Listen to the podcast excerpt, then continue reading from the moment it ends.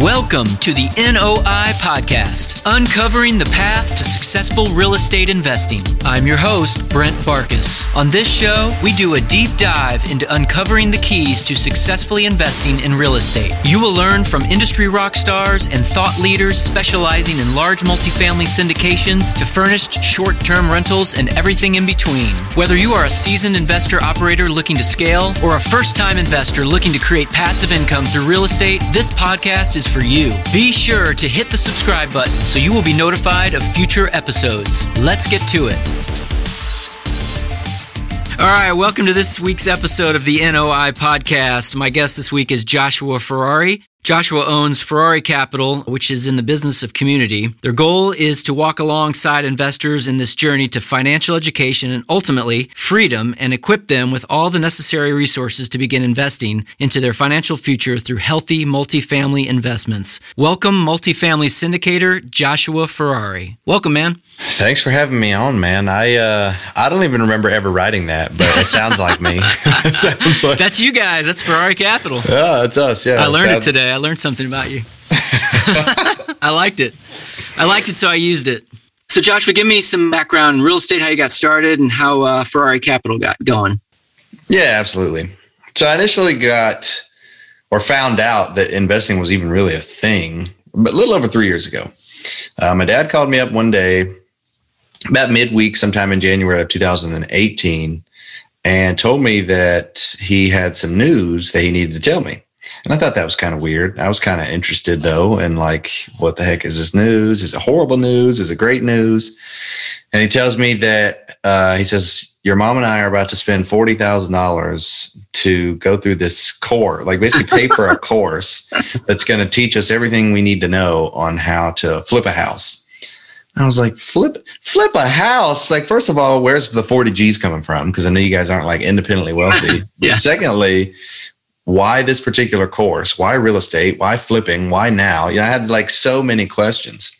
Well, the conversation ended up being about four hours long. At the end of it, I had this, I had the idea of investing in real estate kind of implanted in my head. The thought of, I could really do this. You know, I was 21 at the time and had only been out of the house, starting what I thought was going to be a long-standing career as an aircraft technician in aviation, roughly about six months prior. So I'm only six months into this, wow. you know, W two lifestyle, and now I'm thinking maybe I don't want to be in the W two lifestyle. You know, this this whole thing about making more than my annual salary in a few months that sounds nice. That sounds real nice. Yeah.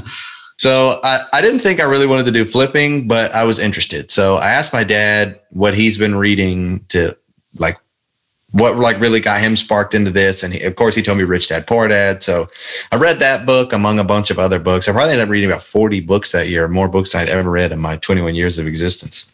uh, and I, he told me about Bigger Pockets. So I was getting on Bigger Pockets, listening to all their podcasts and any podcasts that I found out after that, uh, you know, from them or just from researching.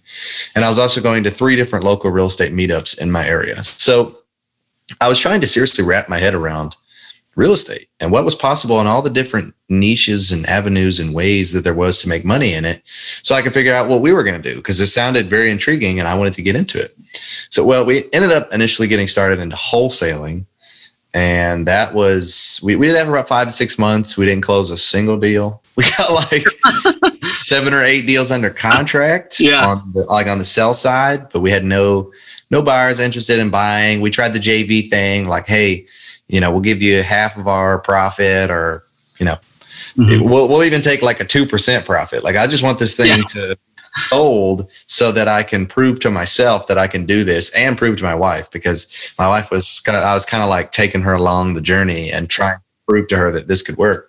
And it didn't work. Nothing happened. So it was like, all right, well, we need to pivot anyway because the whole reason we got into wholesaling was to kind of grow the capital stack and gain a baseline level of experience in in real estate so that we could then take that money and that experience and buy something because we knew we wanted passive income. Mm-hmm. So the experience really did the opposite for us because we had no experience because we didn't close on anything and we lost money because we were spending it on marketing. So it's like, all right, this is doing the opposite of what we want. Let's buy something. So two months later, we buy a fourplex.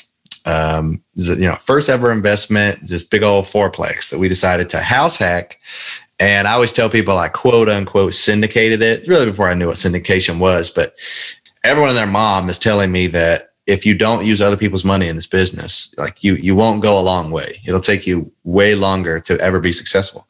I'm like, well, I don't have any money anyway, and I want to be successful. So I called my dad up, and he, we kind of did like a handshake kind of deal. He gave me the down payment, and we handshook on on equity, gave me a little piece of equity for it. So that was like syndication to me. Yeah, you know what I mean? Yeah, yeah. My introduction. Uh, so first ever investment right there, fourplex. That deal ended up being a living nightmare. It was just I ended up having to be the jack of all trades, basically. So we, Did you house hack? So were you living in one of them? Yeah, we're living in one of them, and the plan was to be the property manager. So like, well, we're going to live in here anyway, so we might as well. You know, management won't be that difficult since we'll be here every day and we can save a little bit of money. So we can just squeeze all the juice we can out of this deal since we were like pinching pennies at the time. Well, we got into this thing, found out there was way more issues than I ever thought possible. And we did a 203K FHA loan, which is also a living nightmare and is a paperwork nightmare. We had to fire our first contractor. They renovated one unit and they doubled the budget and tripled the timeline. It's like, well, we got to get rid of these folks. So, in the process of firing them and hiring the next one, of which we had the next one already lined up and ready to go before we fired the first one, it took five months before they would allow them to even touch the property. And the reason we didn't just like bypass that and say, well, they're not here anyway, who cares? Is because all of the money that I needed or that I was using for the renovations was inside of that loan. And so they weren't going to distribute anything until all the paperwork was done. So both contractors weren't able to touch anything for five months. So I'm like, there is no way on God's green earth that I'm going to sit back for five months and let this, we just pay holding costs while nothing happens because none of the units are inhabitable except for the one that we were now living in. Oh, so I was like, I'm getting no rent. You know, we're just yeah. nothing but paying a ton of money for this big house that we're only using a quarter of like I'm, I'm going to start working. I figured if I can fix an airplane, I can fix a house. Right. You know, I'll figure it out. So started going to YouTube University, and I ended up becoming the contractor, the plumber, the electrician, the rock guy, the painter, the carpenter. I ended up becoming a lot of things, even the foundation guy. Like I did a lot on this house in order to try to make things work. And I do not recommend being the foundation guy, nor do I recommend being the roofer if you don't know what you're doing. T- saying this from experience. So anyway, living nightmare, but we got out of the deal actually January of this last year. Wow. Or January of this year, a couple months ago. Wow. And we didn't lose any money. You know, we made we made a little bit, yeah. thousand maybe. It was just the experience. Yeah. I'm just so glad that we were able to go. First of all, that I was able to do that deal. Like I'm glad we're done with it first and foremost. But I feel like if I hadn't have gone through that experience, I don't think I'd be where today, which is a nice segue into where am I today. So fast forward to today, I ended up getting into multifamily syndication roughly six months after having invested in that because I really liked multifamily. Mm-hmm. Um, even though nothing was going according to plan, I liked the idea that I had four units underneath one roof. So I was continuing to educate myself on multifamily, and I always thought I was going to do what Brandon Turner called the stack, which is, mm-hmm. you know, you buy the four unit, eight, oh, yeah. 16, 32. And I was like, eh, it's going to take me like a decade to get where I want, but whatever. I knew it's a, short, a long term play. And once we get there, it'll be so worth it. That's just always what I thought. Well, then I remember stumbling upon syndication mm-hmm. and being like, wait a second, you're telling me I can get where I want to be in a quarter of the time, you know, like yeah. way sooner. And be even more successful than where I ever thought I would be 10 years from now. And I get to help people and I get to provide opportunities for folks to invest. Like it was, there were so many benefits uh, from my perspective of really what our goals were in investing in real estate through syndication. So I said, okay, I think this is what I want to do, but I'm not really sure. And then there ended up being a guest speaker coming over from Pensacola to Mobile to one of the local real estate meetups to talk on multifamily syndication. He had done like 1,200 units at the time. I'm like, wow, this guy knows what he's doing. He's got the experience. He's been in the game for a decade. I got to go and I got to see what he's what he has to say. So I remember going to the meetup. Meetup ends, and I remember just sitting there being like dumbfounded, like, wow, this is it you know, this is what I need to do. This 100%. I loved everything he was talking about. So I ended up going and talking to the guy afterwards, the speaker. Found out we both had aviation in common. He was actually a naval helicopter pilot. And then he allowed me to take him out to lunch that next week. So now I know I want to be in multifamily syndication. Now I got a mentor.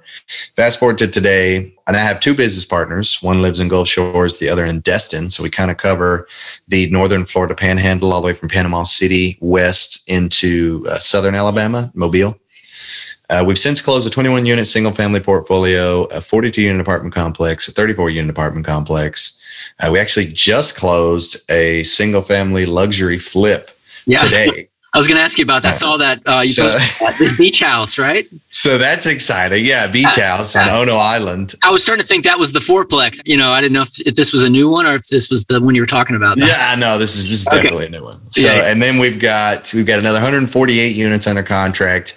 Another 88 units are probably going to get under contract either today or Monday of next week. And we've got about four to 500 units worth of LOIs out right now. So our goal this year in 2021 is to reach a thousand units. We're currently at 90 90. We've, sold a few properties here and there. We're about to have another 236 under contract if we get the 148 and the 88. And then we're trying to hit a thousand this year. So that's kind of like a little bit about my story. And that's awesome. Uh, give my listeners just a quick definition of syndication. That might be a word that some will know what it is from other episodes, but give them a definition of syndication for them. Yeah, so syndication, it's just the pooling of people which bring capital, the pooling of capital to buy a larger asset that you otherwise wouldn't have been able to buy if you were going at it on your own. And maybe you are able to buy really big things if you're going at it on your own. Maybe you're a millionaire. I don't know. But primarily syndication is partnering together using what what's called a general partner. Uh, those are the active players in that deal in that syndication. And you or whoever as the passive investor,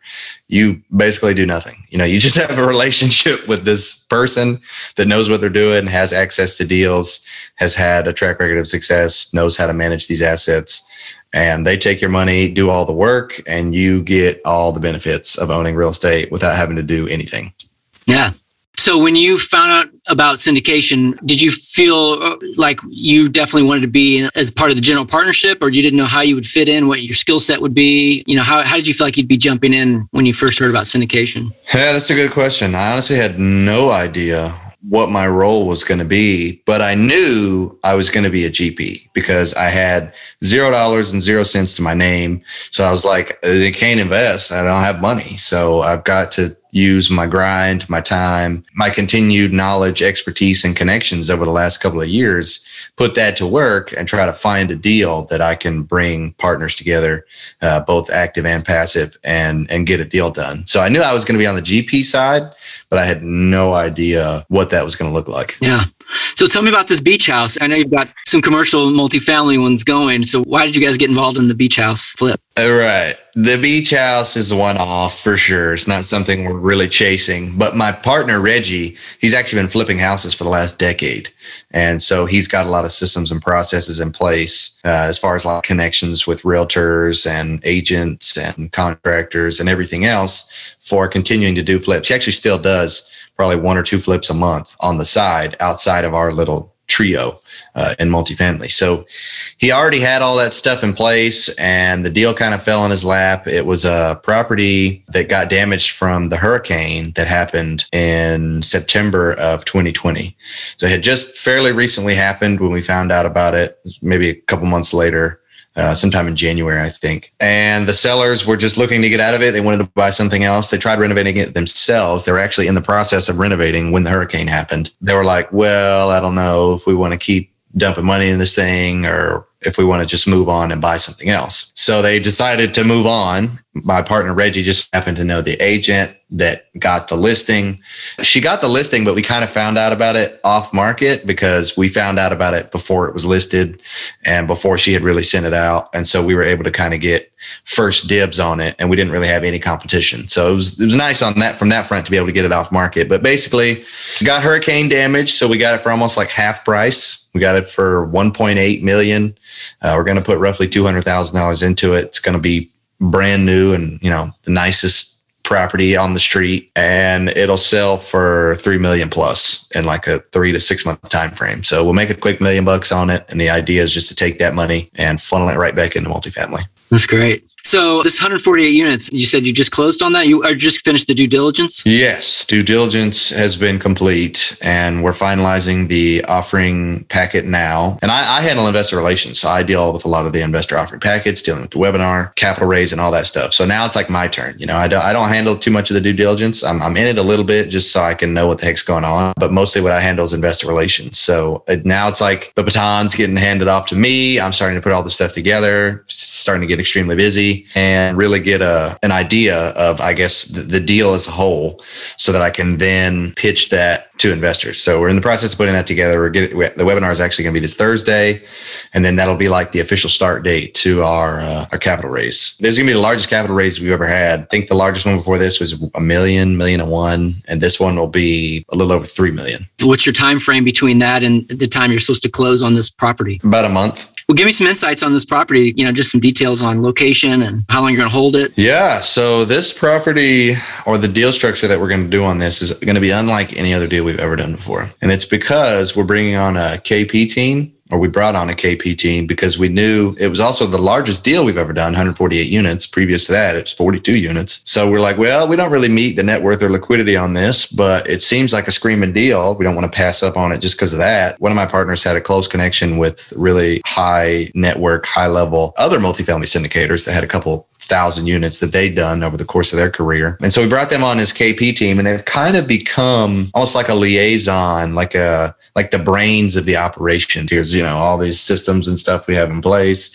Here's who we use for due diligence, you know, the actual inspection company. And so they've helped us a lot on a lot of fronts. But one big thing that I think we've all gotten out of this that honestly, I think we, we want to use this structure a lot moving forward as long as the deal makes sense. But they introduced us to this deal structure that they had just recently incorporated maybe two, three years ago in their own business. And so they were starting to see the fruits of the labor of this particular structure they started explaining the deal and I and I just got really intrigued. So 10 to 30 year hold time frame, 70 30 equity split from the passive investor to the active investor side. You're going to be looking at a 10% preferred return and that's going to be between the the first and second year.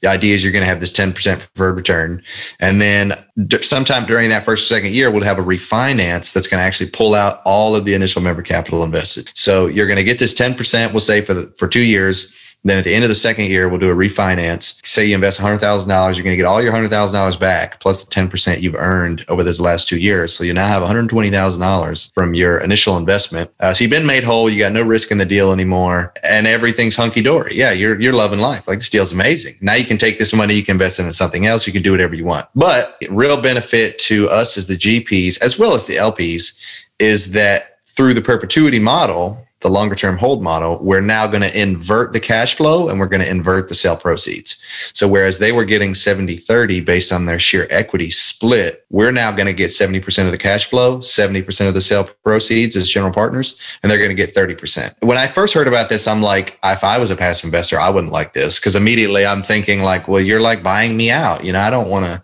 get less, less money.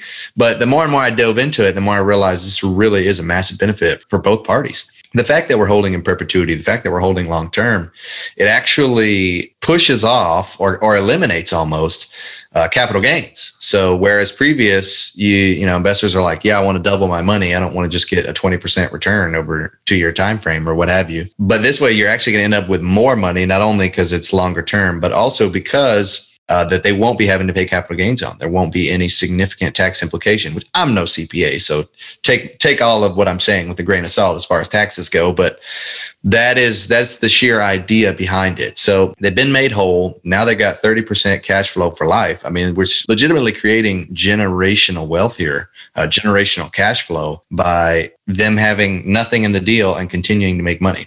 But then also, even though that we invert the cash flow and we invert the sale proceeds, anytime there's a refinance or, you know, if we do end up deciding to sell 30 or so years down the road, then we would get 70% of those profits. But the equity the actual equity that they retained from the get go is going to stay at that 70% threshold. So they're still going to be able to get 70% of the taxable depreciation for the life cycle of that deal. So not only are they going to have all their money back, but now they're able to use the full amount of depreciation. We are not taking it away from them.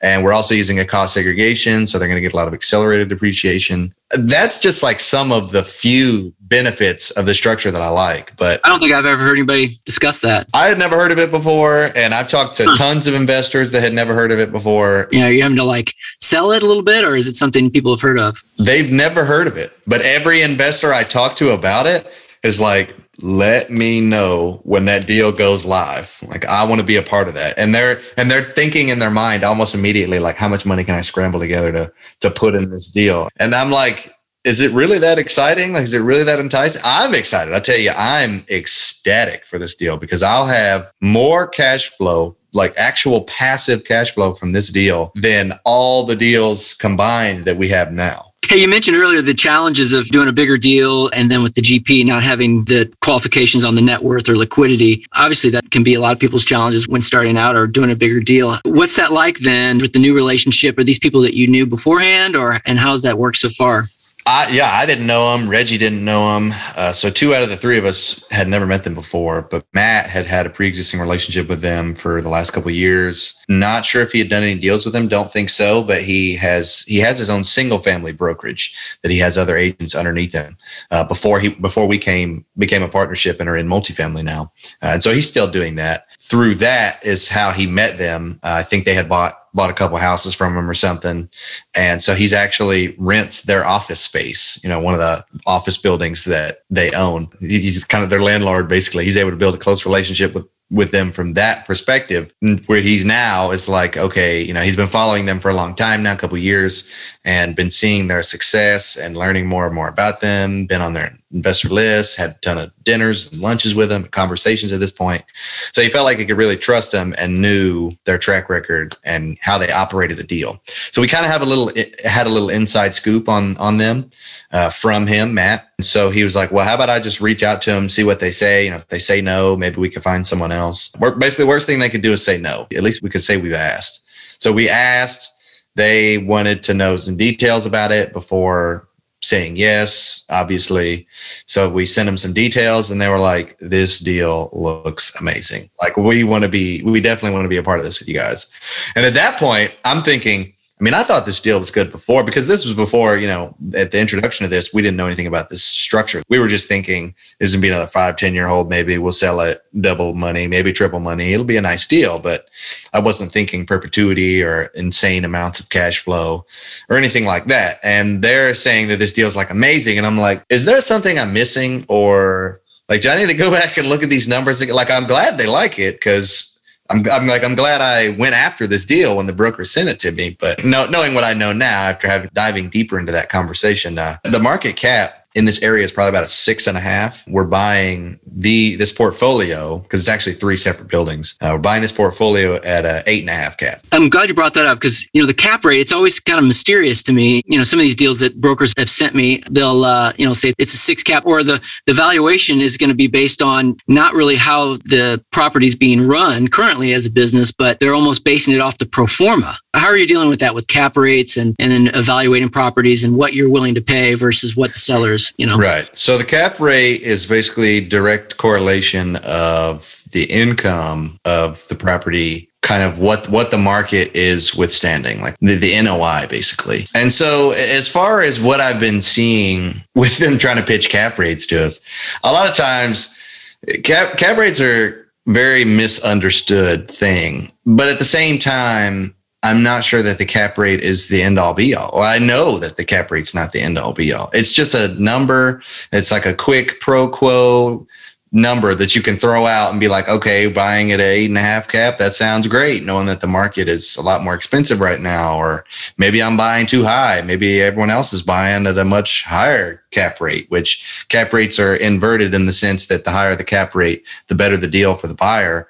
The lower the cap rate, the better the deal for the seller. So you want to buy at that higher cap rate because it's it's really a more juicy deal. You're actually buying at much lower price point. So it's kind of affecting direct valuation there. And that's another thing with multifamily is that multifamily is directly correlated to the income. You know, the income direct is directly related to the value, whereas your single family space, you're just looking at comps. So a lot of what I've seen from brokers is they're like, yeah, selling this thing at a six cap, selling this thing at a four cap, a 10 cap, whatever the cap rate is that they're trying to pitch to me. I look at their their analysis, their T3, their T12. So some people just average the two out and say, here's the cap rate we're buying at. But I feel like the way it's operating now, that's that's what we're buying. Like, yes, it could be better, but that's why we're buying it is to make it better. We are doing the work to make it better. So we should get that benefit. I shouldn't be paying for the work that I'm going to do to the seller. So I always do it from a perspective of what it's actually producing now. But we also do obviously our own version of underwriting analysis and create our own pro forma and our pro forma and what our actual expenses are. And after we've gone through deep due diligence and have really zeroed in a lot of those financials, that's the number that we come up with of okay here's what the cap rate's going to be you know after it's stabilized. But then we also have to look at market cap to see what we're actually buying it at plus what it could be plus what market is and what all those numbers look like and what is that you know as far as like a potential exit strategy or refinances uh, anytime you refi a lot most banks look at cap rates. They kind of put the the valuation on the property based on your cap rate and your actual NOI your income income. So if market cap is at six and a half, like it is with the market that we're in on this particular deal, but we're buying at eight and a half cap, buying at eight and a half cap, doing a value add, and then we're getting to refi at a lower cap rate, which is going to increase NOI just that much more. So not only are we buying at a lower price point than what the valuation could be of the property currently, if it was at you know 100% occupancy or 98% with uh, you know maximum level rents but we're going to we're going to be doing all that work. And so once all that's done and we're getting max level of NOI plus that lower cap rate because that's what the market's at we're able to pull out you know, the valuation is going to be higher. So we're able to pull out more equity which is what's allowing us to actually return 100% of initial member capital by that second year. That's great yeah. So your LOIs, are you kind of like hold? Are you holding? You know, hey, we'll we'll pay what the operating, what's currently operating at. I mean, it just depends on the deal. It's really hard to answer. Like, uh, like you, you could, yeah, you could try to like average it out maybe, but if the if we think that there is a lot of value to be added in this deal and the seller is just being difficult and they're like no i want the price that i want and i'm not going to take any less or there's a little bit more competition like there has been with the market that we're seeing now then maybe we need to go in EMD hard day one. Maybe we need to go uh, just a little higher on the purchase. Maybe we need, you know, there's some creative strategies that we can take as far as acquiring it. We would consider paying higher, paying at a at a much lower cap rate if it was like a screaming deal. Like the 88 unit that we're getting ready to get under contract actually was in the affordable housing program for the last 15 years. So granted, in this particular market that we're in, we're not thinking of just just being like, all right, you were paying $500. Here's your $900 a month rent, like immediately, because th- we would have zero occupancy. So we're, we're going to still be doing somewhat of an upward trend on that. But now that we've been introduced to this hold in perpetuity model, shoot, I'm not worried about the the timeline it takes to get to that point. I just know we're going to get there, and there's a ton of meat on the bone. So for that for that deal, we were actually willing to pay a little more than what we thought it was worth because we were like, this is a slam dunk. Like this is one of those unicorn deals that everyone and their mom is chasing. So we need to be sure that we get this. So in that particular instance, we're willing to pay a little more. Tell me a little bit about just some ways that you are, you know, engaging with investors, potential investors. What's your day look like? Are you using social media? How are you how are you going about raising capital? It is 10,000% social media social i raised six million dollars in 30 days last year doing 30 days of facebook lives.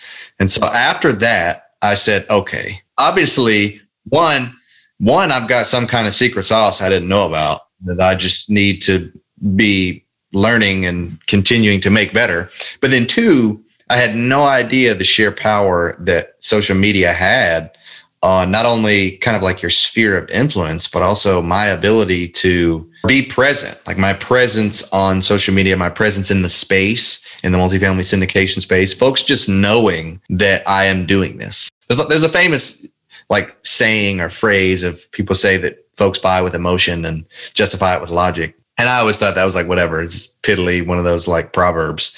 But it's actually proven that 95% of people buy on emotion and then justify it with logic later. Once I heard out, like found out about that, I thought, well, dang, you know, I need to be focusing more on the emotional side of my investor's mind than I do the logic. You know, there's 5% of people in the world that are like, just show me the numbers. That's all I care about. And every, everyone else is like, no, I want to know you. I want to know your story. I want to know why you got started in this. I want to know how this is going to impact me, how this is actually going to change my life, my kids, future generations, how I can make an impact in the world, not just about the numbers. And I found out or was noticing after getting deeper and deeper into social media that a lot of syndicators, a lot of real estate investors, a lot of agents, a lot of people in the real estate space are so gung ho with posting about sheer logic based things. Like hey here's here's what a deal structure looks like. Here's how much money you can make. You know why are you in the stock market? You can make more money over here. You know here's what a capital stack looks like. Here's how much equity you could have if you invest with me. Here's what a syndication is. Here's like this that and the other. And it's all these just logic based things that they're throwing at, at you. And i was noticing very quickly that i was starting to post some of those things and seeing everyone else post it. The interaction on these posts is like zilch. I mean, it's, it's like the same people that are already in the space that try to learn more that are posting that very same thing as well. Those are the folks that are liking and commenting on it, like, yeah, way to go, man. Great post. Yeah. Love it. Like, this is a new piece of knowledge that I hadn't previously thought about. This is amazing.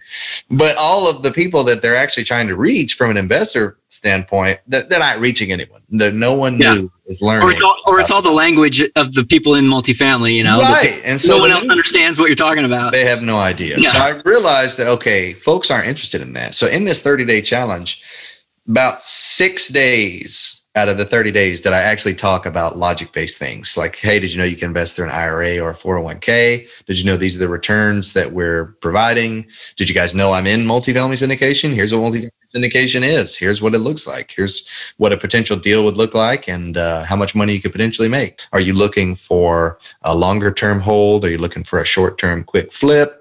Are you looking to be in the single family space? Are you look, all these questions and goals and things? I want to know all about them, their goals, their life, what they're looking to do, so I can then tailor the conversation to to them instead of to me explaining me talking about me and how i can benefit them with this deal bump all that i want you to tell me what you need then we can start building the relationship because i can start tailoring the conversation to what you actually want to hear. That's really good. Those are great tips.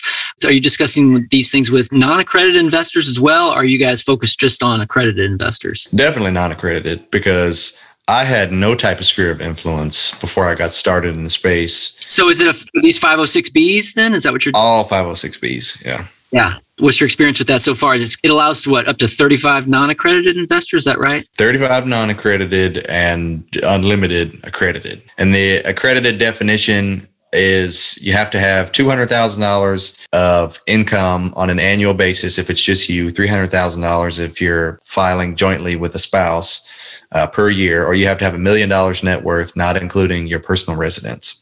They've also recently changed it, I think in summer of last year, to where if you are a financial advisor, a CPA, someone in the financial industry, you're also immediately qualified as an accredited investor. And then sophisticated, there's not really a definition. They try to make it, there's just so much gray area.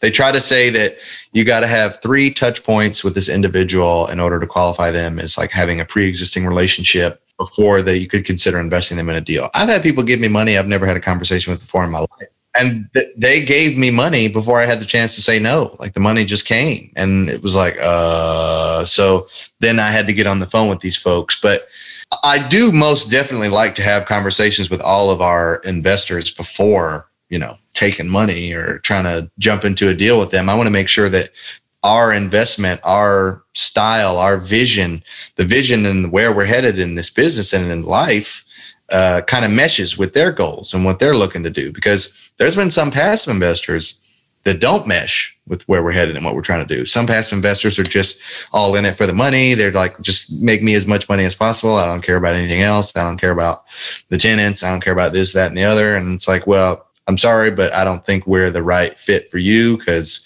we care about all those things. And so, yes, we're we're looking out for our investors. Yes, we're looking out for our own financial interest, but we're also looking to create win-wins and to create stronger communities in these complexes and to impact folks and to give to charity and to donate our time and really impact not only just us and not only just our investors, but also the tenants, Uh, like the lender and the property manager and the contractors. We're, we're trying to impact the world, basically. We're trying to impact a lot of different people and not just like, yeah, we're just in this for the money, quick quick in and out kind of thing. I love that. This asset class, I, you know, the more that I learn about it, it's amazing that the opportunities are there with the 506B. I think of family and friends that aren't accredited investors, finding future investments that uh, we can all be involved in as non-accredited investors, you know? So, yeah, definitely. Yeah. Part of the show we always do is we have two questions that we fire at our guests. The first one is your favorite real estate book. Favorite real estate book. For going real estate specific, I'm going to say Joe Fairless's apartment, like best ever apartment investing advice ever or something like that. It's a big red book. It's almost like 600 pages.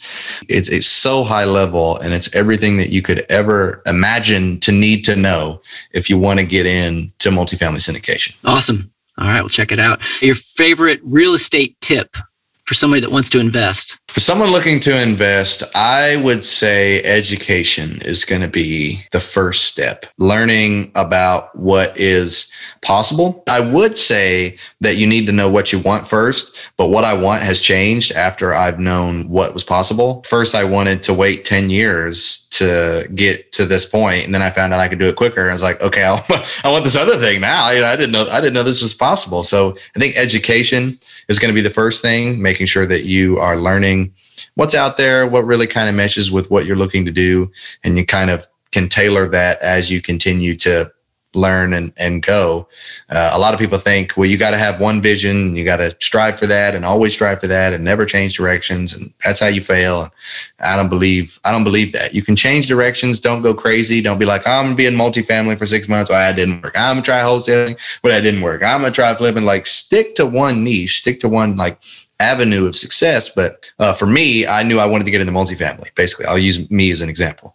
Uh, but I thought it was going to take 10 years and I thought I was going to have to do it all by myself. Well, then I found out, shoot, I can partner with folks. Uh, we can bring in these passive investors. We can do much larger deals. We can scale much faster and everyone wins in that scenario. So I was still multifamily, but it the goal and the vision shifted a little bit because now I'm I'm impacting a lot more folks. So get out there and start reading. Start reading books. Go to meetups if meetups are a thing in your area, or go to virtual meetups. I know there's a ton of those. Get get on BiggerPockets. Get on Facebook. Get on Instagram. Get on LinkedIn. Start networking with people and learn what other people are doing. You know, I would have never known about the deal structure we used on the 148 unit had I not met these other people. So meeting people is also another great source of education. Great, great tip and education for sure. I'm going next week to, uh, do you know Mark Kenney, the Think Multifamily? Yeah they're doing an underwriting workshop next week in Dallas. I'm going to go to, so I'm looking forward to that. Okay. Yeah. So sweet. Constantly learning. You know, where can people uh, find you? You can you can find me on our website ferraricapital.com.